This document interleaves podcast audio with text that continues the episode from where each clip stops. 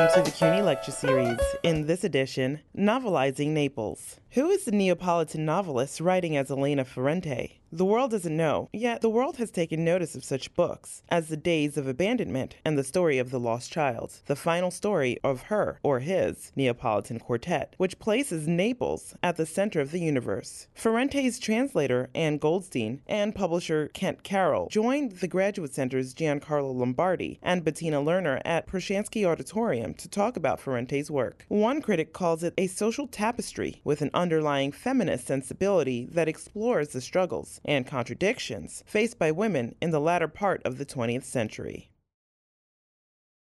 I should start. Would you like to start? I'll give the, I'll give the history of it, the background of it. Yeah, sure. The books have an interesting history and a very much of a kind of an up and down history. Uh, Europa began was we came together and decided to start this publishing company in the summer of 204, and we published our first book in September of 205. And uh, it was we were the sort of sister uh, company of uh, EO in Rome, which is a, a very well established and, and uh, well thought of independent publishing company. And they had come to New York and asked me to join them. Their idea was to do books in translation. It turned out that for business reasons, financial reasons, we do most of the books in translation, but about a third, sometimes almost a half of them, are uh, English language books. More from UK in keeping with the Europa idea than, than American, but it's an, it's an interesting mix of the two. Um, and the first book was Days of Abandonment, and it had been published a couple of years previous in Italy. And I was told a number of things about it. I had great hopes for it, um, great expectations, I suppose. And I read it, and I thought it was unusually good. Uh, I thought it was it was a, a, common story that was told in a very different way. Usually, that story, when it's in romance novels or it's on a television movie, there is the husband comes home and confronts his wife and says, I'm leaving you. And she's devastated. And he leaves. But shortly thereafter, she meets another man. And this other man is younger and better looking and rich. and he falls desperately in love with her. And then the husband tries to come back, and she says, piss off, and she gets her revenge. Well, Days of Abandonment is not that story.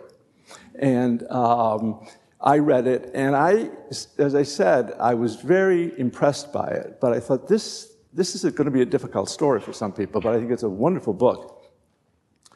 What was important, I gave it to my girlfriend, Helen Whitney, and she read it, and she said, This is not an important book, this is a great book. And that was helpful because I was then able to to certain people and encourage them to review it. And um, the, the, most important review was Janet Maslin in the New York Times. And it was a daily review, and she compared it favorably to Anna Karenina. Uh, and we were all very excited by that. And, and, but we're somewhat disappointed in the sales. That uh, there were other reviews and there was attention was paid and some interesting things happened for the first few weeks and the first couple of months. But then it, it slowly receded. Uh, the next year, we published, a year and a half later, perhaps, we published Troubling Love. Yeah. Yeah. Which was the second book. And people had, everyone had difficulty with that. Reviewers weren't particularly interested in it. Uh, people who'd liked Days of Abandonment, who I went back to with that book, read it and said, not for me. Uh, and that I tried to make some connection with the author in the first book, and nobody seemed to buy that. And then the third book was The Lost Child. And the same thing happened as it had with Troubling Love. There, there, really wasn't very much interest. And very few reviews, and sales were not particularly good. And the sales, by that time, it started to sort of slip with, uh, with Days of Abandonment. Although I had a friend who ran a bookstore for Books Inc. in San Francisco, and he ran the, the uh, uh, little bookstore that was uh, just between the, the entryways to American Airlines and United Airlines. And in that store, he always had on the front by the cash register, he had last minute books. And there was a little pile of last minute books for men and a little pile of last minute books for women. and so I sent him Days of Abandonment, and he read it, and he said, I think it's a very, very good book. He said, but this is going to be tough to sell. And because of, he said, I'm not sure who, how to sell it because of the, the, the, content. I mean, I can't, it's, it's, it's not a romance novel, it's not a genre novel. And uh, so I said, put it on the front table with the last minute books. And when women come in, probably not young women, but when mature women come in who look smart, sell it to them. And we start, he, he, started to send me a monthly uh, toll. And the first month he did that, we sold like 132 books. The next month, we sold 200 and some odd books. At the end of the year, we'd sold 1,400 books. And the whole year, the sales of Days of Abandonment was 8,000. Wow. So we sold something uh, almost 20% of all the books in the single store. but that tells you a lot about publishing and what you can do if it's done properly, if you can take advantage of certain odd sort of opportunities. The other thing that came back to me from that was there were young women who came back to the store and wanted to return the book and said, I wish you hadn't sold this to me. they found it too upsetting. Yeah. So that's sort of the, the background to this. And then with, with, with the, what turned out to be the quartet, originally was going to be, it was going, just going to be three books. Um, and it's My Brilliant Friend. And immediately there's certain difficulties. It's not as if you have a, a sort of a conventional saga where you have three complete books in order. This was essentially one book that was broken up into three and then later turned out to be four parts. Um, but um, I thought it had great potential, and it was obviously very, very important to try to get this established because there were more, more books coming. And it proved to be very difficult. Even the people who had liked Days of Abandonment were not particularly interested, and they didn't like the idea that it was a. Um, it was a. They thought this was this elaborate coming of age story, uh, and all we only got to pay. We only got to age 12 or 13 or something, and they thought uh, it, this is going to be very difficult to do. And stores felt much the same way. Uh, there were there were some stores that uh, were very good about it. They read it, they liked it, they thought they had an audience for it, and they made it available. But it was difficult, and we didn't get the reviews. We published in September of uh, 2012, and very few reviews came. The, the New York Times did not review it until November or December, and it was a brief review, and it was not a favorable review. But what had gone on in the interim was I was in, in uh, conversations and exchanges with two people at the New Yorker. One was uh, Henry Finder, and the other was James Wood. And Wood was obviously was very interested, and I recognized how important that was because of, of his stature and his influence. But it was I couldn't pin him down to anything, and and he has a history of taking beginning projects and then not following through. I mean, which is his right, but he has that that he he has that special um, stature that he can start something and, and, move away from if he wants to. If you're reviewing, you know, you're assigned to review something for the New York Times, you, you, your career could be in jeopardy if you do that. But he wanted to read all the books, and, and so I got him copies of all the books, and all this went back and forth. And then in, it was January or February, um, he wrote a four page piece or a five page piece in the New Yorker. And this really was the turning point. Uh, I mean, it really was very important. And in, in, in principally because he wrote about the author. He wrote about who she did and how she wrote and why this writing was so unusual and so exciting. And it had this wonderful combination of being very traditional, but taking all the traditional genres and doing it in, doing it in a way that was, was seldom done before.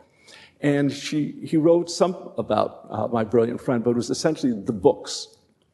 What that did is it helped to sell some books, but there wasn't this avalanche of sales. But what it did is it gave her stature and it gave her place. The following September, the second book comes out, and, and it's even more difficult because people who hadn't reviewed the first one said, well, if we didn't review the first one, how can we review the second one? And we don't have space to review the second one and the first one. So there was even less attention there. But what began to happen was they, there, was, there was a beginning word of mouth. I mean, there were people who, who I knew and, and my girlfriend knew who were the ideal audience. The, these were uh, educated, intelligent women who read very good books and belonged to at least one book club. And these were women who would, who would ask you not, can I get the next Ferrante when it comes out? They wanted a galley. I mean, they knew what a galley was, and they knew that that was going to be early. And they were key to that sort of word of mouth because they were, and I sent everybody who asked for a copy of the book, got a copy of the book. The cheapest and best thing you can do when you're promoting something is give them the book. It's, it's essentially very cheap. And it'll do a lot, if it can do a lot of work for itself, it, it, it will be extremely helpful. And, I, and it seems to me that this is not, you know, I don't have hard data and evidence about this, but from what I could tell, a conversation began between these women. And in many cases, these were women who know people who were editors and reviewers and authors. And it was, it was an interesting conversation in part because of her privacy, that they loved the mystery of it. Uh, they, they confused a lot of things about the mystery of it because some of them I knew, and you'd be sort of surprised if I told you who they were, who actually had bets about whether this is a man or a woman. And it always seemed to me that was such an odd thing. I mean, I just couldn't imagine a man could write uh, this book or anything close to this. But um, that, that, that um, engagement that they had was very important, and it spread. And when the third book came around, there, were, there was already an interest in it before we published, and it started to go out to some of the um, we started to get uh, requests for interviews, which she wouldn't do. Later, she did interviews, but it was only by email. She wouldn't do them. She wouldn't do them in person. But we also overcame the idea of with the second book, people said, "Well, we didn't do the first. How can we do the second? We don't have room enough to do two, and you know, we only have 800 words or 900 words. We can't possibly review two." But when we came to the third book, there was there was this shift that had taken place. People just thought about it in a different way. And much of that came about because the people who had been reluctant, some of these, some of the book review editors, they now had actually read the books. And they were personally very interested in it. Um, and with this, the third book, we had, we kept a list of this at one point, and I think we had 114 uh, different what we call hits, and that was reviews. Now, a lot of these were bloggers and small newspapers and things, but and, and, and interviews. I mean, it was just an enormous amount of activity. Um, and the, the book started to do very well and did well and brought the other books along with, with it. Uh, interestingly enough, um, my brilliant friend continued to sell more than any other any of the other books.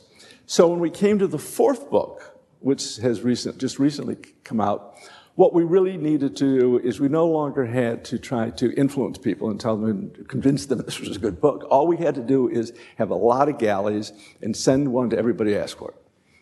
And everybody did. And then everybody wrote about it or reviewed it. I mean, the, the review coverage is, is really quite extraordinary. And the, the, the depth of it and the length of it and how good some of it is. I mean, the understanding. And I think that um, the, the mystery of her uh, the idea of early on women having the sense that they discovered her herself and they had almost a person an investment a personal interest in this was really extremely important how this how this played out um, and it's and it's continued it's gone to in, in, in a larger direction so you have you know these clubs and these meetings and people to get together and talk about it and it is i mean i say this without blushing the, the book deserves all of this attention it deserves the reviews it's received. It really is something quite unusual. I mean, there hasn't been anything quite like this for some time. And, and there's, there's certain things that she does, the way in which she incorporates genre forms into literary forms. I mean, it's, it's, it's a thriller. It's, it's, it's, it's got the, you know, um, the mystery suspense idea. It's got the, you know, the false leads. And when she, in at least one place where she's talked about this is her idea of the demands and the responsibilities and the limitations of what she thinks of as modern fiction is she doesn't that doesn't interest her at all. I mean, this is a very conventional storytelling, but in the, in the smartest, richest way you, you can imagine. I mean, there's very few things to, to, to connect this to. And so at, at Europa, this has obviously been a very happy time for us. Uh, it, it's, it's, uh, we've been rewarded, but we think we deserve the reward. We think we did an awful lot of work for two and a half, three and a half years. Um, and it's and she deserves it. I mean, she is uh, she's a major major talent. These books will be around for a long time, and uh, it's been all in all a great experience. Thank you. You want to go? You want me to go? Sure.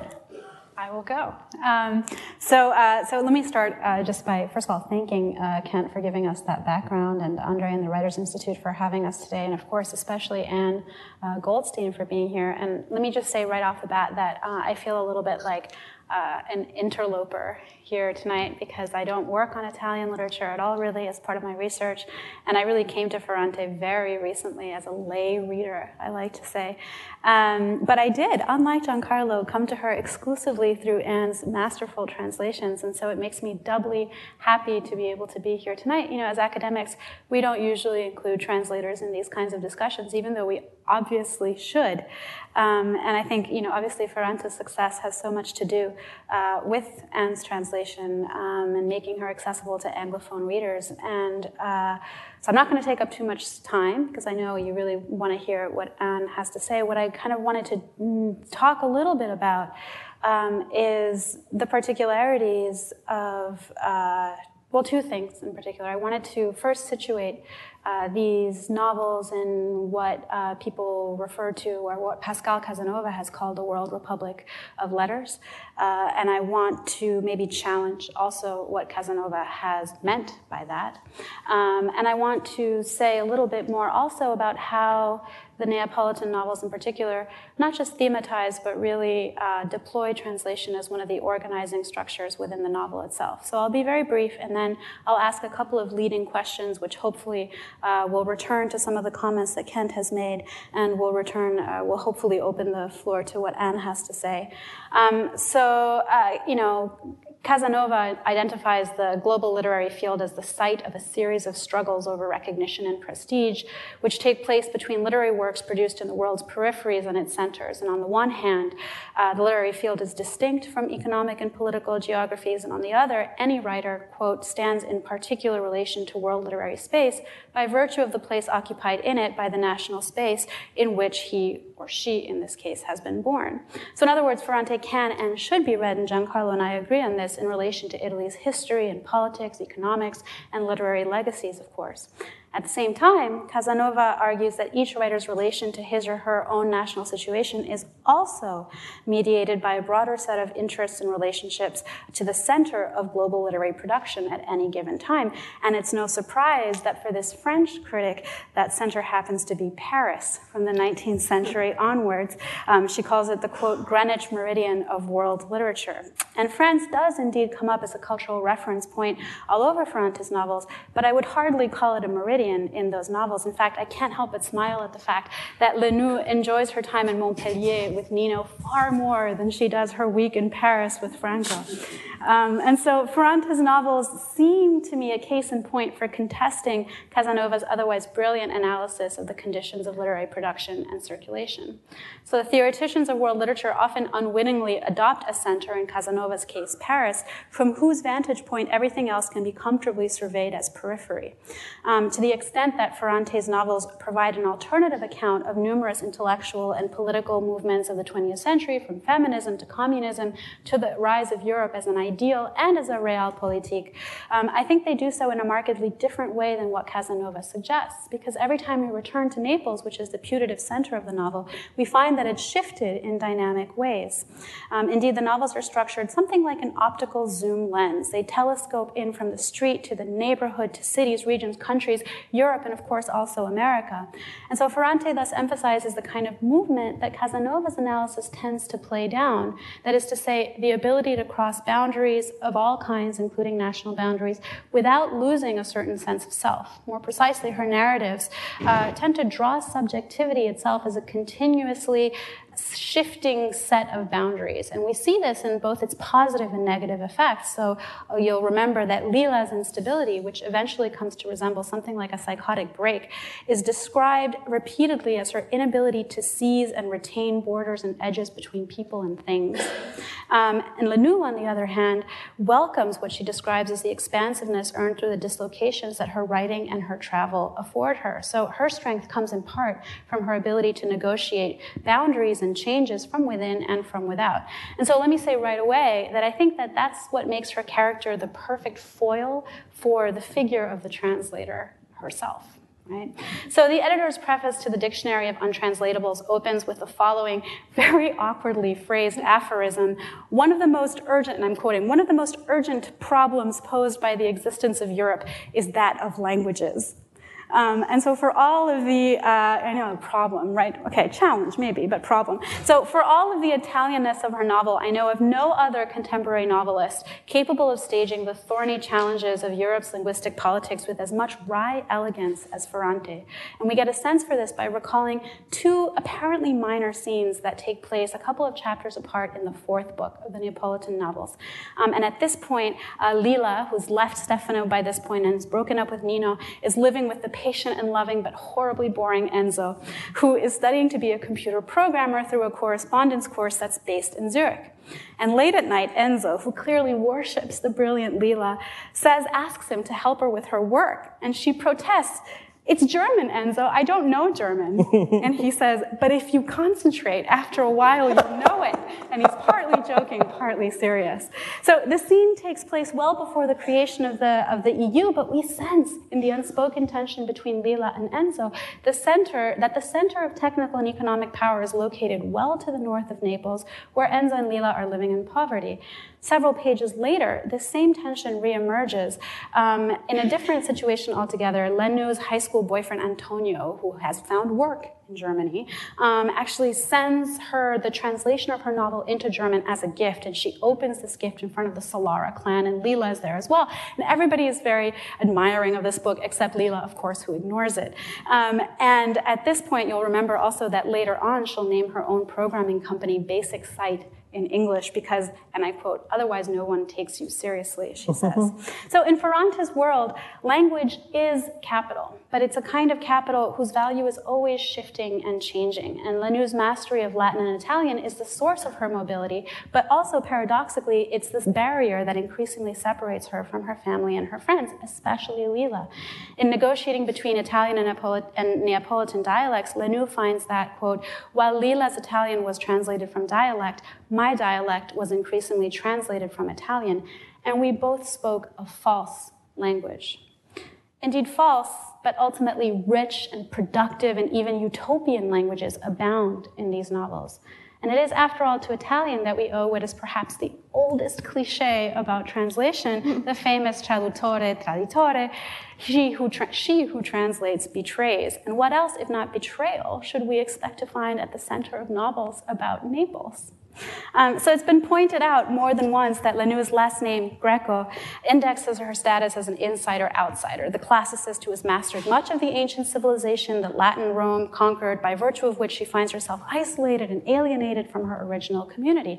But Greece, albeit indirectly, also provides us with a fundamental link to the history of translation, lest we forget a foundational moment in the field of translation is the third century BC Alexandrian Commission of the translation of the Old Testament into Greek.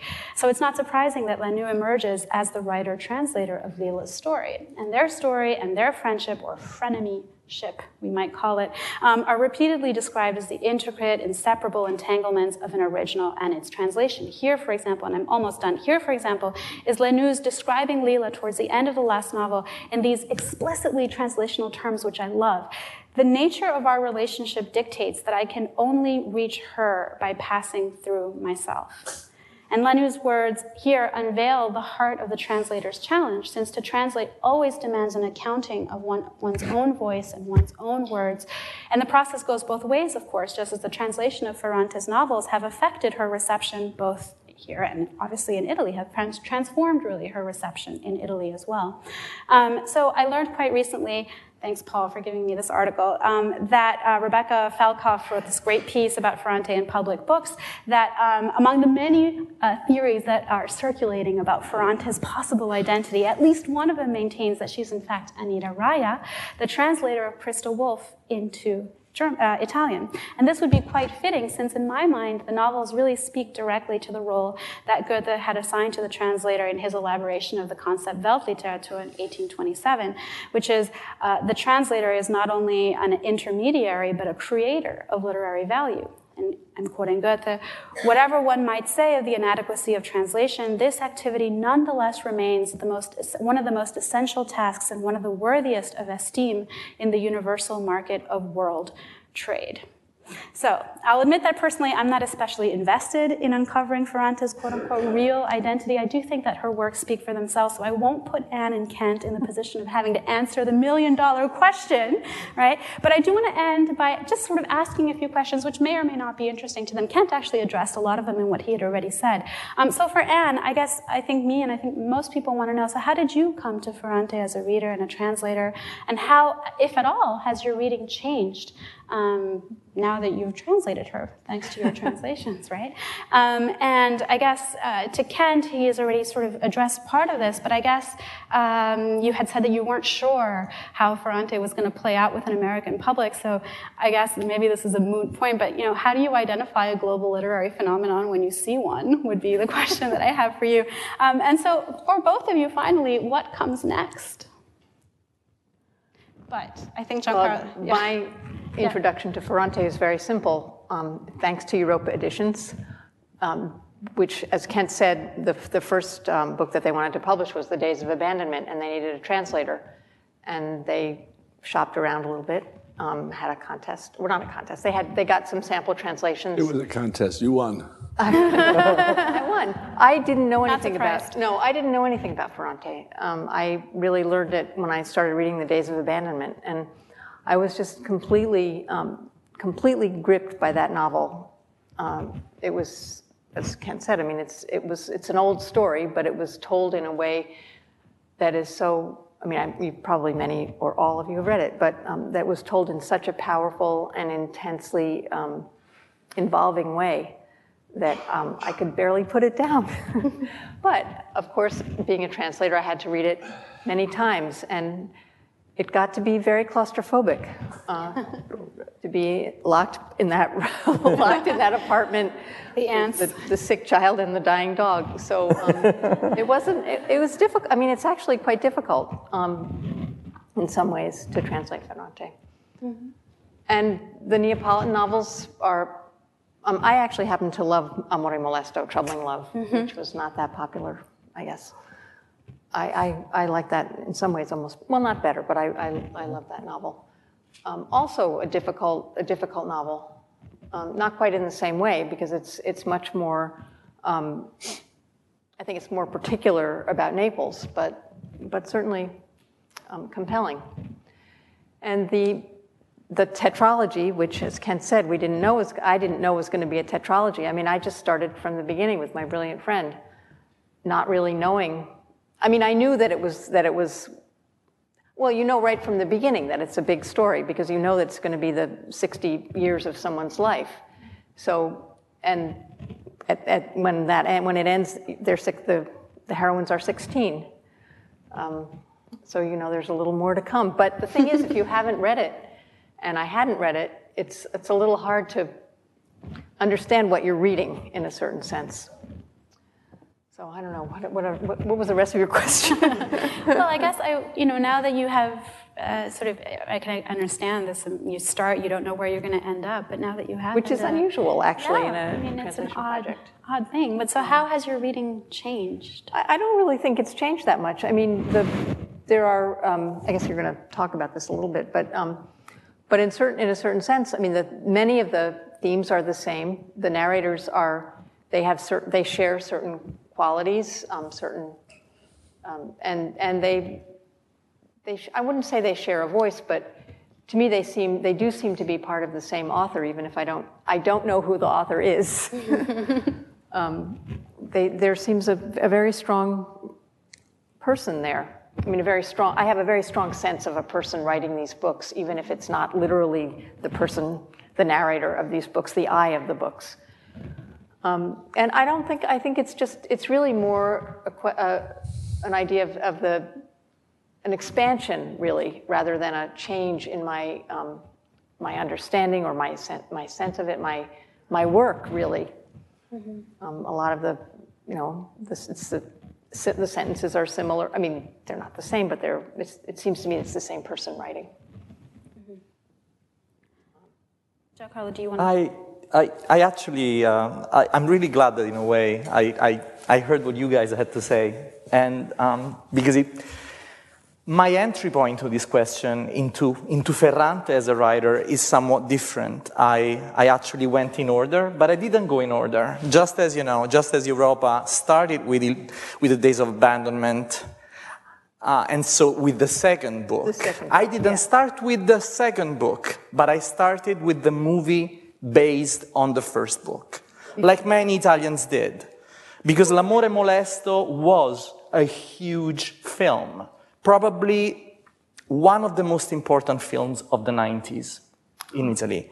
And strangely enough, a movie that did incredibly well in Europe and never traveled outside of Europe. It, didn't, it, it never He went to Cannes and did incredibly well. Mm-hmm. He was released in England, and for those of you who are interested, if you go on Amazon UK, you can actually get it on DVD with English subtitles.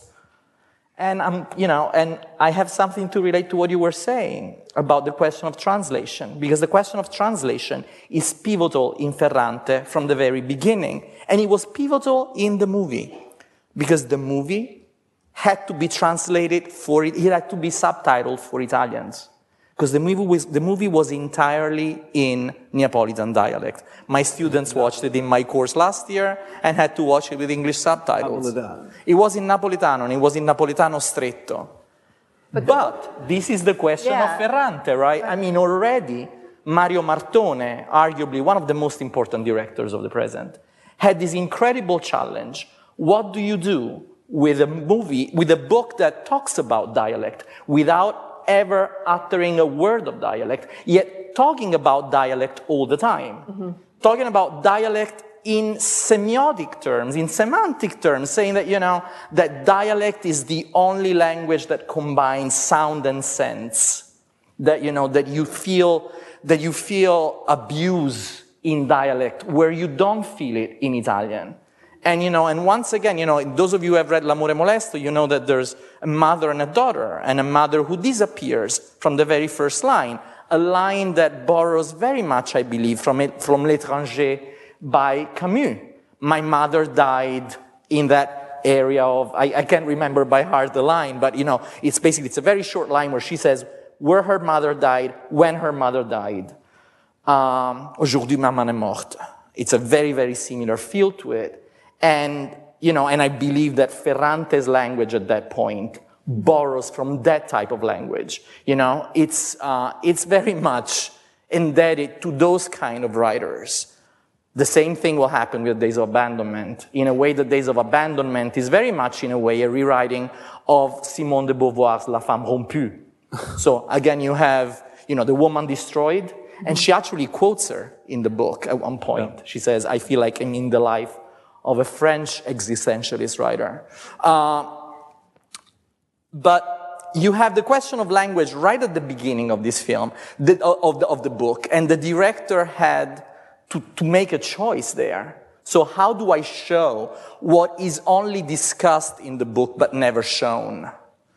Uh, and Ferrante, and he wouldn't do it without Ferrante's authorization, but of course, Ferrante refused to intervene personally. He never met with her, and this incredible exchange of letters started, which was really the first real intervention of Ferrante that we saw in the press, because shortly after the success of the movie, the correspondence between Ferrante and Martone was published.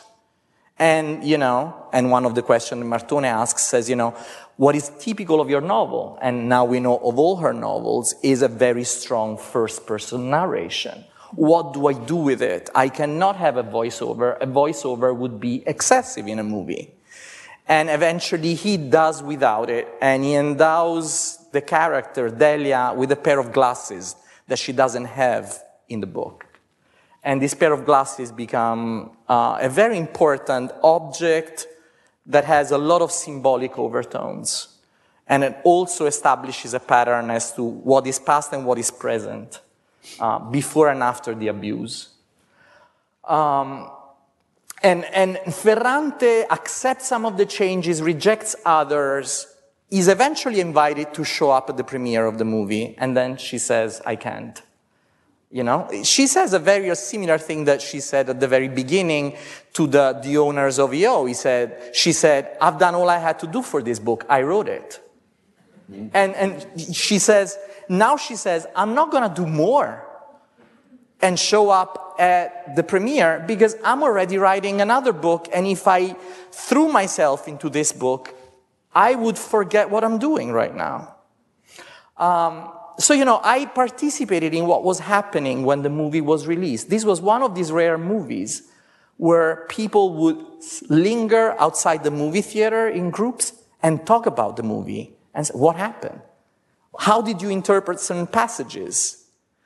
Um, and then people went back to the book. Uh, and I think that, you know, then, you know, the phenomenon of the, of the days of abandonment came. And once again, the question of language became important. If anything, because Olga talks so much about la perdita di senso, the loss of meaning that she experiences during the abandonment. Uh, and I think that, you know, both of these characters, just as Leda, return in the Chronicles. Now, the Chronicles are completely different, you know, from, from Camus and Beauvoir. You have a writing that is, you know, you go from 100 pages to 400 pages, pages, a piece, right. which for a reader of Ferrante is quite a challenge. And let's face it, when EO produced the first book, it was very difficult to find anywhere in the book that this was the first of four. So as we were discussing this with Kent before the event started, when I picked it up, and I, I picked it up as soon as it came out, um, I read, I was done with 300 pages, 350 pages. I had 50 pages to go, and I, and I kept saying, she's still 15 years old. and somehow you have to take me back to 66. This is a problem of, you know, of, of ellipses that I just don't understand. The problem of narrative speed wasn't there. When I finally got to the end and I finally got a sense that this was one of four, I said, okay, I can go back and reread it and appreciate it differently. And it took me quite a few years to go back to novel two. And before reading the second novel, I had to read, to reread the first. And and Ferrante had strangely become Proust. I mean, she, she had strangely taken over a different style of writing. Uh, let's remember that Ferrante is the one who says in her interview, I mean, Ferrante is incredibly well read.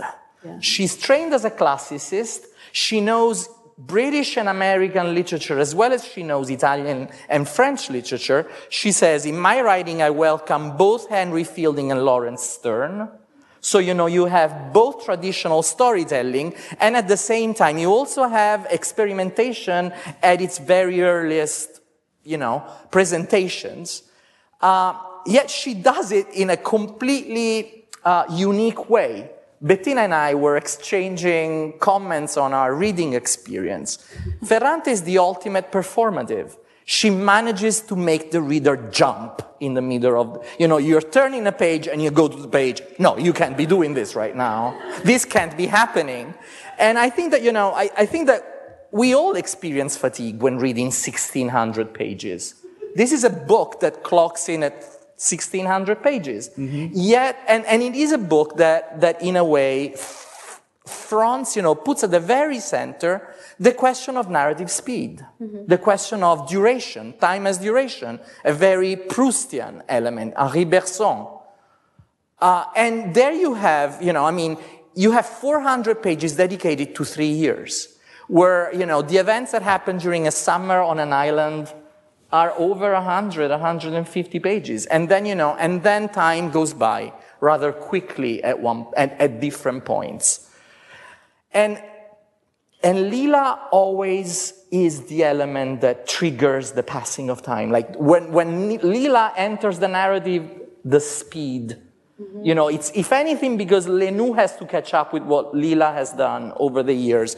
They've lost track of each other. They see each other again, and out of the blue, the book picks up pace, and it's they seem, you know, Lila's entrance almost seems to act on the reader at that point.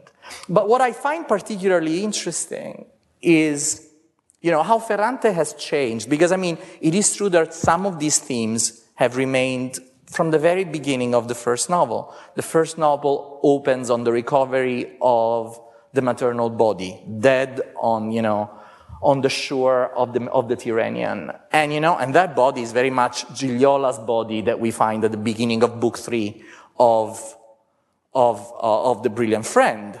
Um, a body that we never know, you know, re- we never really explore. I mean, eventually you find out she died of a heart attack.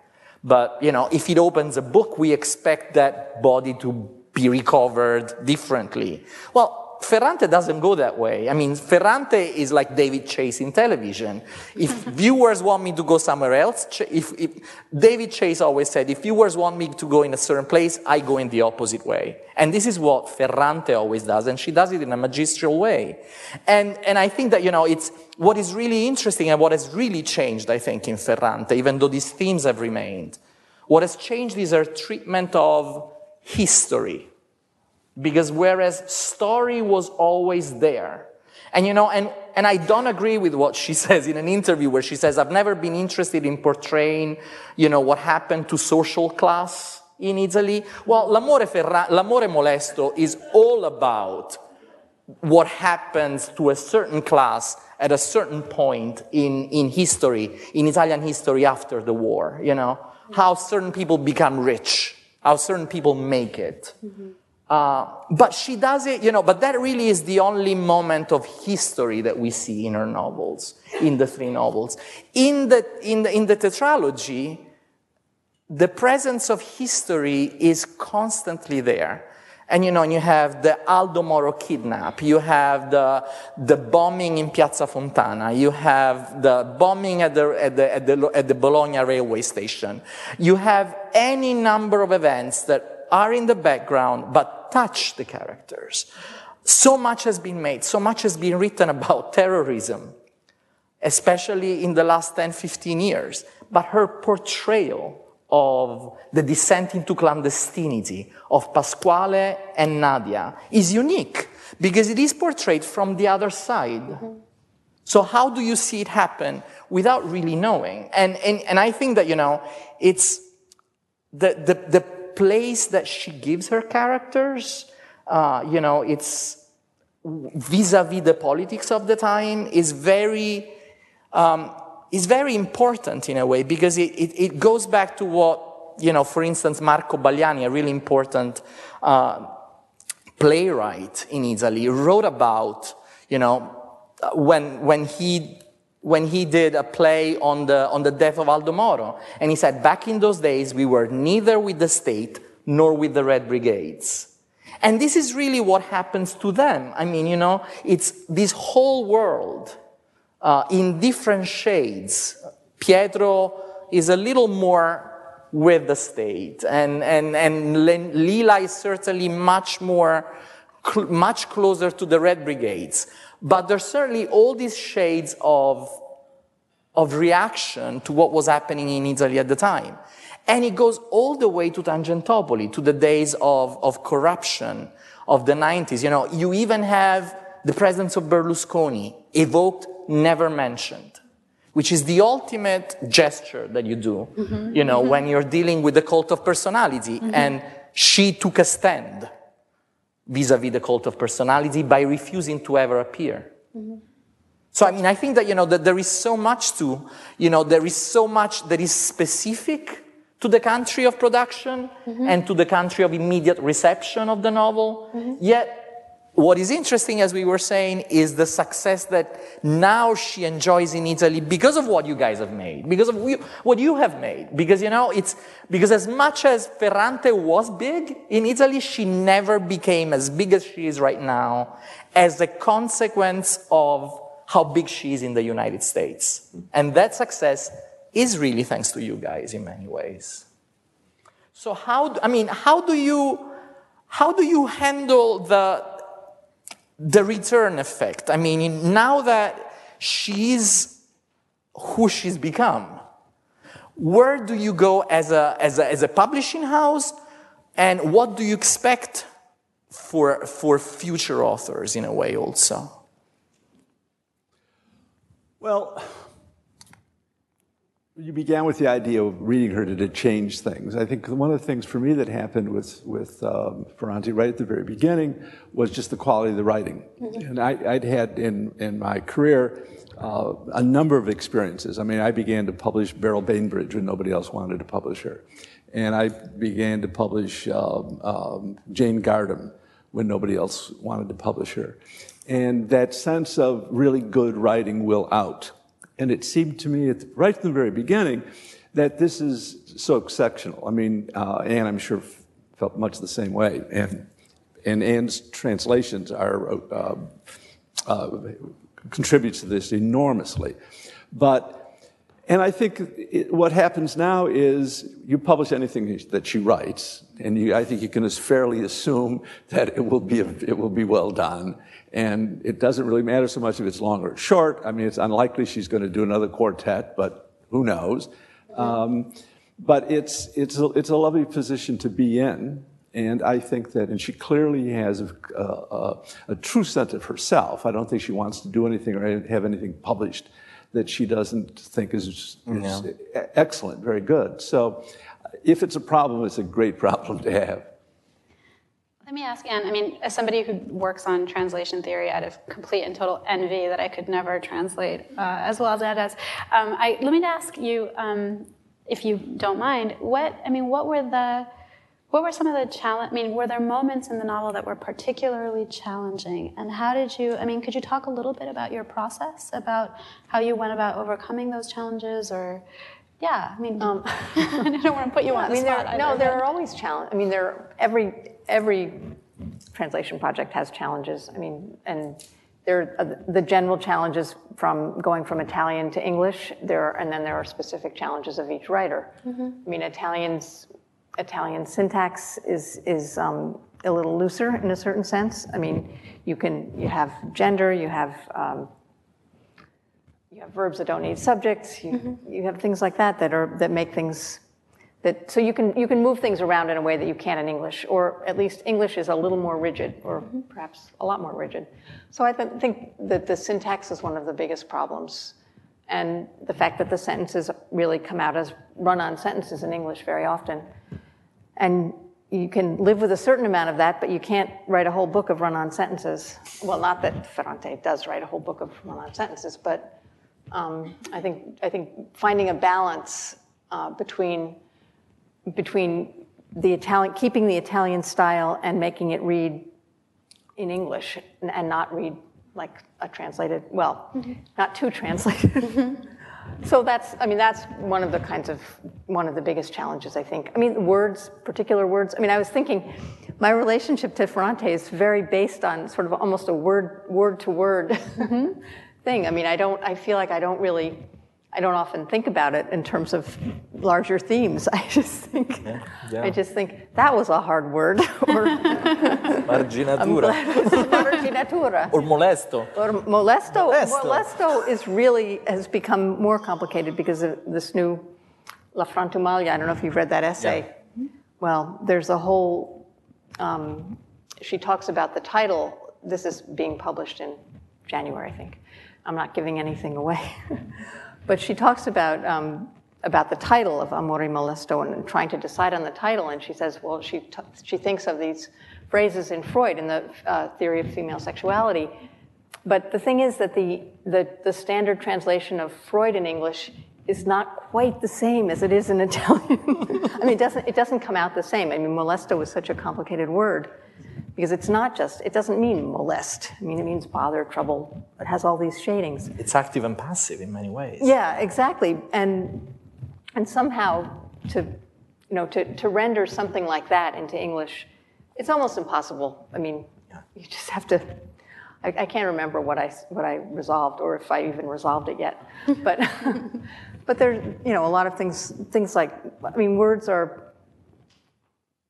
Words are, I mean, you, as the translator, you have to choose one meaning of a word. You can't use, well, occasionally you can use two words for one, but you can't constantly use two or three words for one word. So you have to make a decision about which is the most important nuance or meaning of a word. And then occasionally, I've, um, as you'll know, I, you know, um, I use a, I keep a word in Italian. I mean, I, I kept stradone in Italian because I didn't think there was a good way. It's, a, it's such an important uh, word in the novels, and it's an important image in the novels. And to sort of say something like big street or grand street or large street or it just didn't seem that it would work. I mean, I guess I could have said the, the street or something, or the avenue or the boulevard.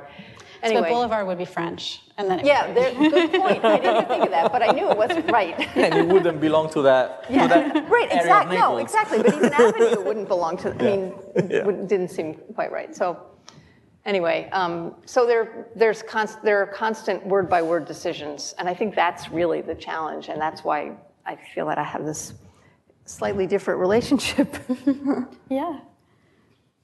Um, I, I, know, I think most people know that you are, are there going to be, or soon will come out the Primo Levi translations that you've? It's, um, they're out. They're out, fantastic.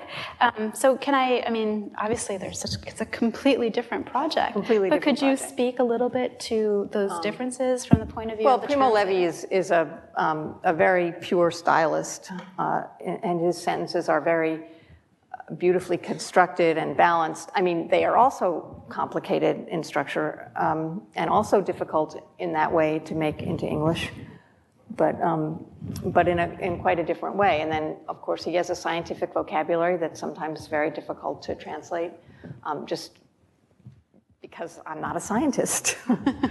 but um, he, he's a and he, he, describes actually even more than just the scientific terminology, he describes scientific processes. Uh, it's like the, I mean, maybe I could say that there are certain similarities as well. For example, describing all the parts of the door and the key and the lock was very, that's the kind of thing that, that's, that's very complicated because there are parts of speech that you don't even know in English. I mean, is your desk Maybe. surrounded by dictionaries? There's a lot of dictionaries. I mean, the internet is a great resource. the, um, I used to use the, um, the Duden, the, the backwards dictionary where you look up the parts and it gives you the word. um, You've been listening to the CUNY Lecture Series. For more, visit CUNY Radio online at cuny.edu slash radio. The CUNY Lecture Series is a production of the Office of University Relations.